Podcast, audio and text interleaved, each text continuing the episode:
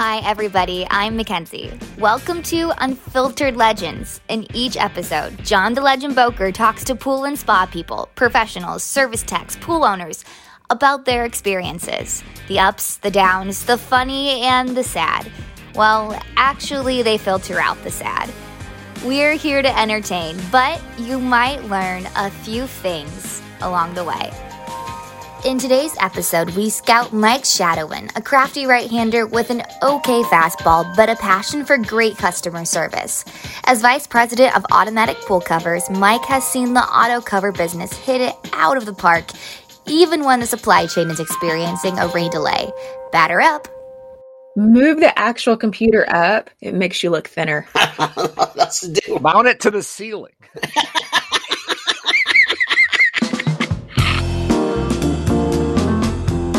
Legend. Today, we're talking APC, IUPUI, and ROI. Is this Law & Order SVU? It's just another episode of Unfiltered Legends. He lost all his money because he picked up a hitchhiker after Vietnam. I'm upstairs by myself in a closet. Just got more awkward. The least popular podcast ever. That is a rough start. Tell us a little bit about yourself. How did you get in the pool industry? Well, what's amazing is I lived across the street from the people that owned Automatic Pool Covers. I grew up best friends with their son, and it was the mother and father, Mike and Mary Shebeck, who purchased a distributorship for cover pools at the time from Salt Lake City, but in Indianapolis. So I just grew up. It was like a little tight neighborhood. We all played sports out in the fields, and we just became really close friends. And then as they grew, you know, they were doing 10 or 20 covers a year. So as they grew, they needed more technical help. And so, hey, man, the sun, you know, working out in the sun, you know, staying strong, didn't hurt with the ladies. So that's how I just started helping out as a helper, technical help, going out, doing installs, service calls with Michael, the son, who eventually bought out the parents. So when he actually bought them out around 2000, we started manufacturing in 2003. Everything was in Salt Lake City or Utah area. So we're in Indiana in the Midwest. So whenever we ordered something, we had to wait a week or two to get the product. Kudos to Michael for realizing that at the time. And he's like, man, we need to get into manufacturing so we aren't being dictated by the other manufacturers. So that's what we did, and went from a small distributor to where we are now, and, you know, selling around the country and some international sales. And it's just blown up. It's amazing. And the industry is too, obviously, right now, but it's just a good time. So how did you get the call? As your buddy's starting all this stuff up, does he call you and says, hey, I need another guy to go down in flames with me if we don't succeed? Or what happened? I need a drinking buddy. Yeah, basically, yeah. So at the time, so from Indianapolis, we were servicing Louisville, Cincinnati, Chicago, you know, some of the bigger cities. And so it would generally be an overnight. So we'd go work, spend the night, go out a little bit, have some fun, and then work the next day. But that was the draw at the time. I didn't have anything else really going on. So it was a good summer job. And lo and behold, did I figure out I'd be there for 30 years, and that would be my main career. So you joined in 92. When you guys jumped into manufacturing, what was your role in the company then? Where were you on the tier? At that time, I was in charge of dealer sales, basically. We were going through this period of working with distributors or selling dealer direct. What we found out at the time is there was very few distributors that were able to learn all the technical parts of auto covers. It's not like you're buying an SKU and marking it up and selling it. It's very technical. We felt the dealer was having the best success buying directly from us. We just had to compete with the delivery to the backyard. That was the toughest thing. But man, as you guys know, there's so many good people in our industry that's what makes it so much fun. I mean, they're lifelong friends. Man, some of those guys will just do anything for you, and vice versa. So when you made that change in 03, were you worried about the culture shock difference from going from a sales company to a manufacturing company? Absolutely.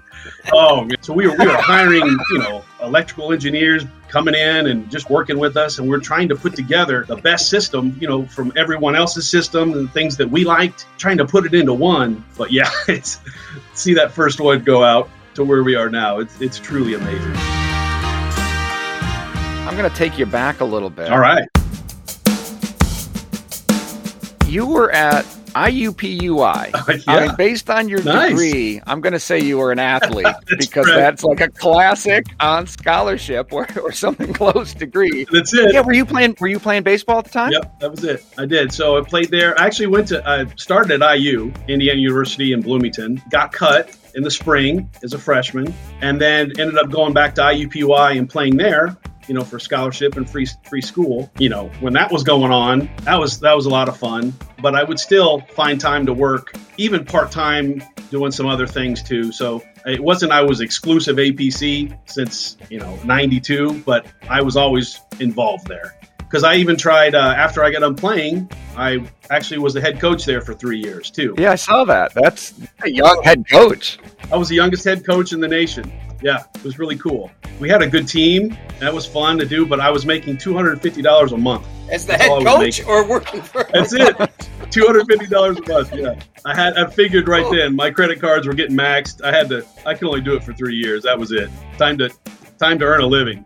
So I found this odd because Brezza sent me the thing and I saw the college and I'm like, I don't know what that school is. And I'm like, is that where Dane Fife went? I'm like, hang on a second. He was the head coach again, one of the younger head coaches. And I'm like, does Indiana got a thing of hiring younger guys to coach school sports? So I grew up with the Fife, that's why I say that. Yeah, I grew up in the same town. Played football with Dugan. Dugan was a freshman when I was a senior. Yeah. It was a little different, but I heard that and I went, man, Indiana's got a thing for hiring young guys to coach athletics. Young guys. Yeah, I figured out what it is. They don't have to pay them very much. Enjoy the show. Stay on the know on all Legendary Pools and Spas tutorials, interviews, and articles by following Legendary Pools and Spas on Facebook at Legendary PLS. Have an idea for an episode or want to learn more about a topic? Shoot us a message. Click like and follow Legendary Pools and Spas on Facebook at Legendary PLS. I still, actually, believe it or not, I still play to this day. Next week, there's a national tournament in Las Vegas. I'm flying over and playing next weekend. I've been pitching every year since I was 5, every year. I've never taken a year off. Luckily, I've been healthy and no arm problems. So, did you try and make it go for the big time or no? You know what? I never threw hard enough. I threw 88, 89 was the hardest in college, but for a right-hander. If you were left-handed, you could string a career along in Korea for like 14 years. Exactly. You're exactly right. I'll tell you what's interesting is my best friend, Michael Shebeck, the guy who owns the company now, growing up, his dad got drafted, I think, by the Cardinals. And so he taught his son how to pitch. And of course, I was always around, so I would catch him. And then so he started teaching me how to pitch. So it was constantly, you know, he built a mound in his backyard, very strict, like you had to practice certain times of the day. And so his son, Michael, actually went to Ball State and played. He was drafted twice, actually, but he never went. Yeah, he got drafted in later rounds. It's a very good passion of ours, like our culture. And so sometimes we'll even design parts with a little baseball, something that like our little end pulley looks like home plate on purpose.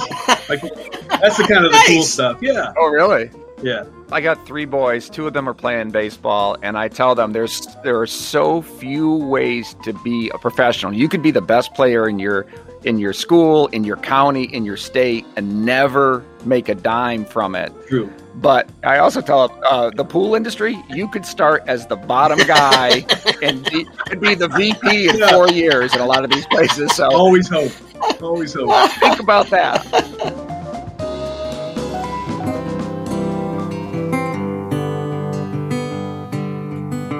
So let's talk a little bit about Automatic Pool Covers as a company. What's the environment like there? What's the climate like? Awesome. Like you saw the place on the outside, you know, it's really phenomenal. He's very low key. There's no signs on the side of our building. You don't even know the name of it. That's just the kind of way Michael is. He wants to keep it a little tight, doesn't want to flash the name out there a bunch. But you walk inside and it's a palace. Man, it is just very well kept, very clean, and he really takes care of the employees to the point of just 2 nights ago we had our company meeting, virtual, and you know he's having tears talking about moments and he just really cares. And That's what's cool. That family's been that way since day one. And it's more about culture, is trying to find those right people. Because at first, you know, we were hiring friends and friends of friends. You know, we were trying to bring in the people we knew. But you get so big, you have to start bringing in some talent.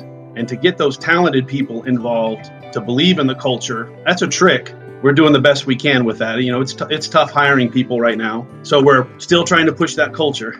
So to that point, how has COVID affected that culture? I mean, you're saying everyone's working, you know, the office people are starting to work from home. So that's tough. That plays a toll mentally on people that are family oriented, right? You're used to being around these people. Oh, no doubt. No doubt, because there's family members working in charge of the back in the facility who's, you know, having to wear masks 10, 12 hours a day. Yeah. You know, and the office people are at home getting to do whatever they want. You know, that's what they think. So. Sure. But it's tough. That is a very difficult thing, because they had a really difficult time this year. You know, who wants to work with a mask on, you know, for 8 to 10, 12 hours a day, right? That is tough. Yeah. So did y'all ever have to shut the factory down? We did for a couple days, right at the beginning. We did. So we were doing one shift, you know, like a 10, 12-hour shift. And then we had to break it up into two shifts, because we were afraid if someone got sick in one of the shifts and passed it on, that we would be done for a while. But that time of year, it's getting hectic. So we split it up, did two shifts. We actually got pretty lucky. Anybody that we did a daily check, just started doing everything that, you know, everyone else was doing, temperatures and any chance of anyone feeling like they might have it. You know, some of those happen on Fridays, though, you know, they wanted the 3-day weekend. Right before happy hour. Amazing how much that COVID kicked in on a Thursday night. When did you guys figure out that 2020 was going to be that year? Instead of we're closing the doors, it was holy cow. Yeah, it was crazy. I mean, when that first happened, I mean, we panicked. We had this meeting, late night meeting, and we're like, all right, that's it. Like Shadow, we're going to get my nickname Shadow. Everyone calls me Shadow because we have too many mics in the place. So just everybody knew it was me. So they're like, well, we're going to shut down. Well, we were cutting off cable. We were cutting off XM satellite radio. Everything. We thought, man, we're going to have to just streamline this. And then, you know, 3-4 weeks later, the boom kicks in. We didn't see it. We didn't see it coming at all. I don't think any of them did. I mean, and now, you know, being in the manufacturing world, you know, when you're supplying thousands and thousands of parts, you're out of one part, you can't ship the system, or you're back ordering, or you can't bill for it. So one little thing from a vendor and you're done. In terms of that pipeline of products, if 100% is you've got everything going out on exactly the right time, where are you in that process right now? Right now, I would say, like, so the turnaround time normally for us is a 2 to 3 day turnaround time from order to ship. During that, there was parts where we were backed up about 2-3 weeks. Our competition got to 6 to 8 weeks. To compound all of that for you guys, automatic covers have been booming over the past, I don't know how many years. Now all of a sudden you got all these new pool sales, that all these new pools with auto covers going on. And it's, I can't imagine. And to say that, you know, you guys are still getting that turnaround time, that's really impressive. I mean, you know, kudos to you guys. That's huge. Thank you. Yeah. And, you know, we're not at the apex of the year, but, you know, sales right now, I think we were up 220% as of last week, year to date. I mean, that, wow. And being able to pump that out and still save, you know, 4 to 5 days, it is good. Are you working out of your house, or are you working out of the office? Out of the house. I've been working out of the house almost for a year. Wow. Oh, really? Pretty much. I go in maybe once a week for 3 or 4 hours. That's about it. All right. Yeah, we've kind of shifted. We've shifted everything. We've all of our dealer support personnel that take the calls and everything, they're all working from home. Orders just get funneled into work and processed that way. And all our manufacturing plant, everybody's still working out back. Yeah, most of the office is working from home. Is the chlorine shortage giving you heartburn? If so, reach for borates. Borates, like those in Proteam Supreme. They help keep water balanced so your sanitizer works better. They work with all sanitizers, and they're the perfect complement to salt chlorine pools. Ask your supplier about Proteam Supreme or Proteam Supreme Plus. Visit ProteamPoolCare.com to learn more.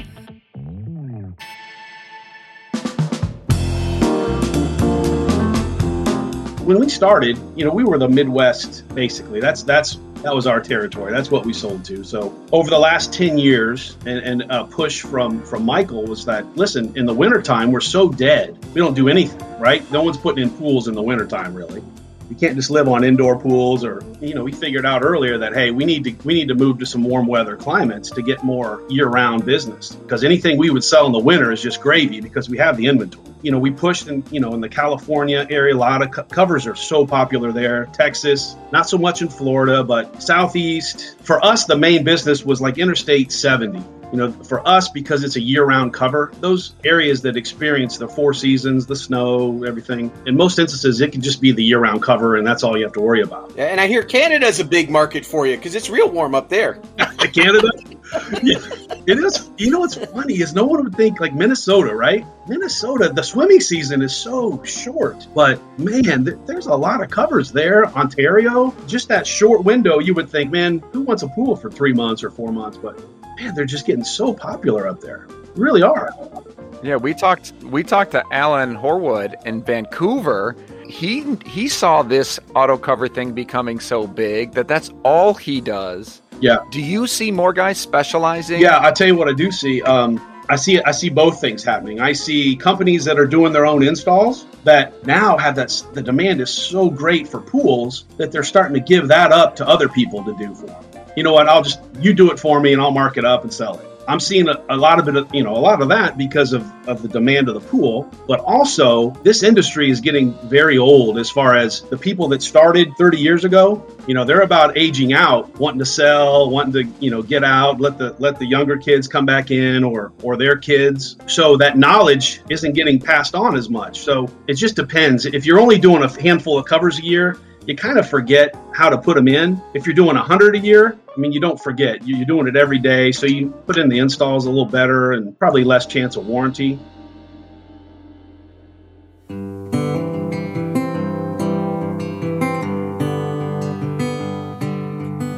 What's the percentage that you see of the automatic pool cover is the winter cover versus an extra one? That extra one, most of those lake effect areas, you know, the buffaloes, who just get pounded with snow. I mean, because for us, it's a year-round cover. It works well. As long as the water level stays fairly high, our cover can support all kinds of weight. If that water level were to drop, then our cover has nothing to sit on and support. And so then something's got to give. Either the tracks pull in, cover rips. The way they're being made now and how strong they are, and this is not just ours, it's others too, that it'll pull in pool walls and coping. And wow. It's a major expense if that water level were to drop. So that's the key to the whole thing. For folks who are closing their pools over the winter, who drop their water level, what's the trick there? Yeah, the trick is to leave it up. There's a lot of people that used to drop the water, blow out the lines, cap them, and leave the water down, right? Now we're hearing a lot of, you know, you're blowing out the lines with the water up, capping them, putting the antifreeze in, but keeping the water level up, whether it's using one of those gizmos or in the skimmers to, you know, old milk cartons that people used to do, right? Stick them down in there. And so it would allow for the freeze thaw. Yeah, keeping that water level up year round is important. And the only issue that you see occasionally is that on gunite pools where you have tile all the way around, if that water level's on the tile, when that water freezes, could start to pop some of that tile off. It's happening a lot this year. Yeah. Yeah, especially where you are, right? Yeah, rarely. Yeah. Of course, we don't use frostproof tile here. Oh, okay. I've heard some horror stories. Yeah, it's painful watching ours freeze over. I was like, oh. I've heard 10,000, 20,000, 50,000. I don't know. Does anybody have a guess? Better guess on that? I mean, I don't know a number. I don't even know how many pools there are here. I would estimate probably 80, 85% of our pools are damaged with severe damage. The filters, I mean, I've seen filters crack before. These look like dynamite has gone off inside of them. Pump housing's gone. Every 2 and 3-way valve, backwash valve, boost pumps, every heater manifold is, I mean, it's bad.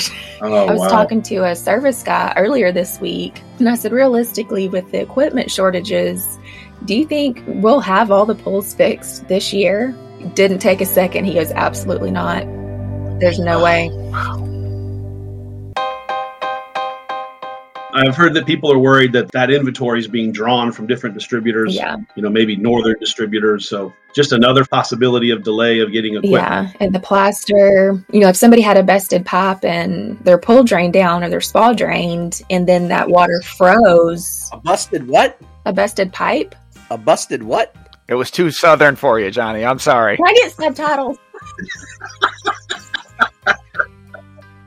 It sounded more like a pop. I didn't know what a pop. Like if a pop busted, their pool drained, spa drained, and then that water froze on the plaster, that plaster shot. And so we got that. We've got tile. Okay. It's just a mess here. And that's not even talking about the houses that people can't even live in because the pops are busted. Oh, I didn't. Yeah, I wasn't even really thinking of that. I wasn't thinking that either. That's, I mean, a lot of houses have damage. So a lot of people still living in hotels. I know we call it the melt day. It was the Monday after. You couldn't find PVC. You couldn't find PVC glue. I don't know what the situation is now, but yeah, it's not good. Wow. It's a lot worse than I was thinking. And it took a long time just to get drinking water. The military had to fly it in. I mean, it's not been fun. Wow. We'll get through it. You aren't in your closet because you had water damage or something. No, we lucked out. We lucked out so bad. Like people were calling, you know, panicked, asking us what they could do for their pool. And we almost felt guilty because we never lost power. And of course, we're on a well. So if we lost power, we would have lost water. I mean, some of the cities, it took over 2 weeks to get their residents running water. We're lucky we live out in the country. And I think there was just so few of us on the grid. They're like, nah, they can stay, shut the cities down.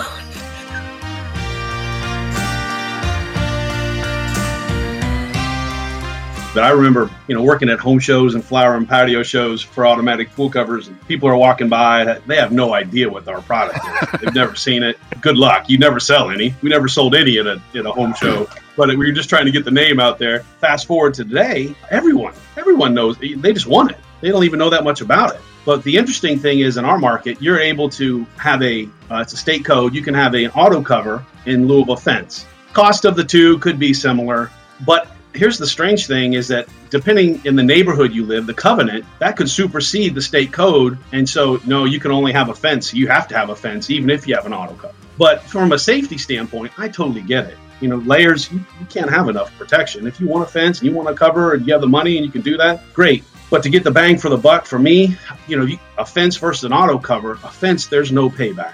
Auto cover here in the Midwest, you know, if you have a heater, it's about $2,000 a year is what we figure. Heating costs, saving chemically treated water from evaporating, $2,000 every year. So if you're paying 10 grand, 12 grand for a cover, whatever, you're getting your money back actually. Guys are designing backyards now to have a certain look and a feel, right? The auto cover allows them to do that without that obstruction. I mean, you can leave a gate unlocked or people can hop a fence, but when your cover's closed, you know, you have to have a code to get in there. You don't have to worry about it.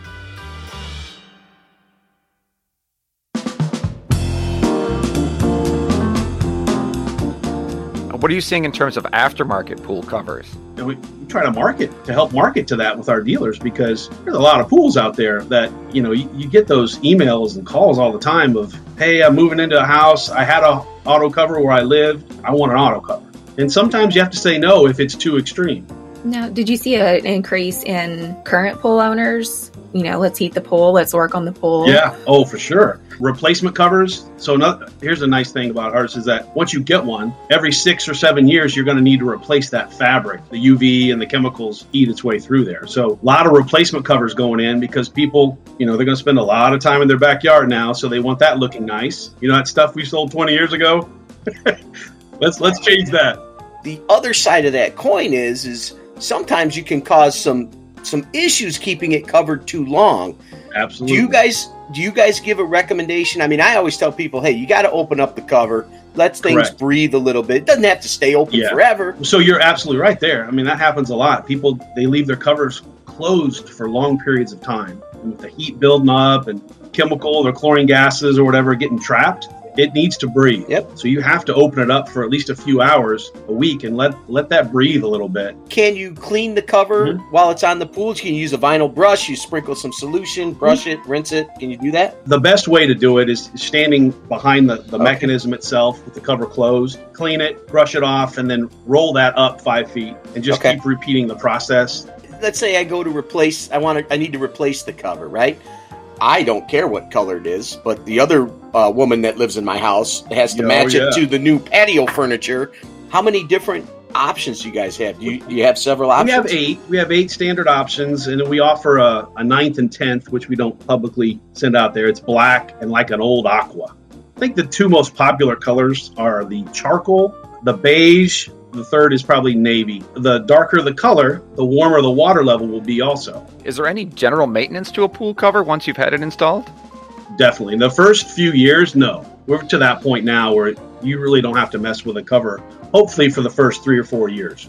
The only wearables on a cover, other than the vinyl itself, is that lead edge bar. The front of the cover has 2 gliders or sliders, depending whose company you're with, what they call them, but they wear down. There's some wearable items that need maintenance, not to mention where the cover rolls up gets full of debris. You know, you get all kinds of stuff in there. When I was working, you know, we could do a separate broadcast on that. It's not that kind of show. It's exactly that kind of show, Baressa. I did school when I was a tech. He probably had 20 empty vodka bottles and 20 two-liter Mountain Dews just sprung across the deck, empty. Yeah, it was crazy.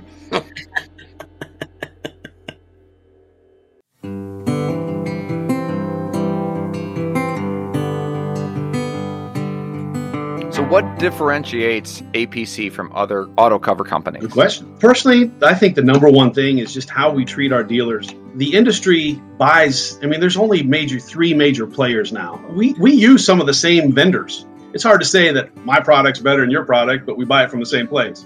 It's hard to say product. I think design is something that how it all works together. You know, the type of rope you use. We have a touchpad that you can adjust the torque setting and shut that cover off. So you know, I'm operating the cover and I'm closing it and it hits the end. You know, ours ramps up and then shuts off. Where others, you may be running it, hitting close and it hits. It's still trying to go when it's hitting if you're still turning the switch. But for me, I think the main difference is just service. It's not nickel and diming dealers. It's doing what we say we do. A dealer calls up for some screws. I'm not going to bill him for some screws when he does $100,000 worth of business with us. You know, they appreciate that kind of stuff. That's something to hang our hat on. I mean, it means we're doing it the right way.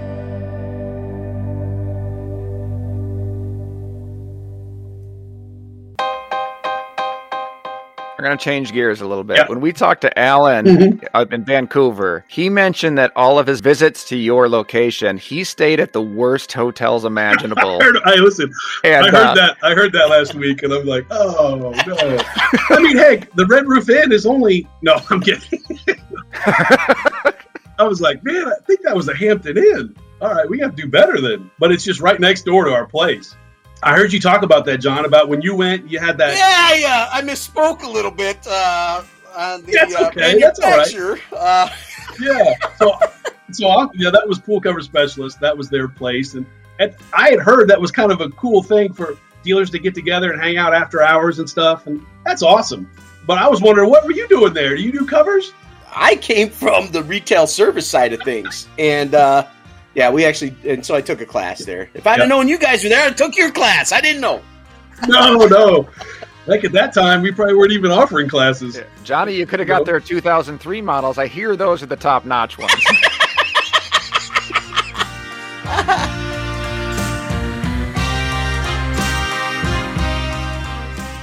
There are some manufacturers out there who kind of just rely on what they developed, and they'll just ride it out. You know, you have to stay involved and keep creating, right? I mean, that's part, and that's the fun part too for me. Right. I mean, our owner's in there, I'm in there. I mean, we're all bouncing ideas. Michael's an idea man. He may throw 100 things off you. You may not know which one to run with, but he'll make you think about it. Did you guys ever think about getting into impermeable vinyl masks? I know they're a little difficult to work in, but we had a couple versions of it that went around, but they may have slightly been better than our 2003 system. Well, Mike, it was a pleasure talking to you. Really appreciate you guys. You guys have a great thing going. This week I listened to some of your broadcast, and I really enjoy it. So I'm gonna stay tuned. I'm gonna keep listening and keep sharing your name out there so other people can enjoy it. Take care, brother.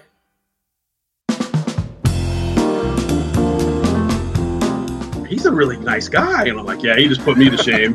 He's donating shoes to Africa and adopting kids. Yoga. I come up with a patent, and I think I've saved the world. Eating kale. I'm a beer and chicken wings kind of guy, you know. Unfiltered Legends is recorded using Squadcast and Zencaster. Our show is hosted by Podbean, edited on Adobe Premiere Pro with licensed music from Soundstripe.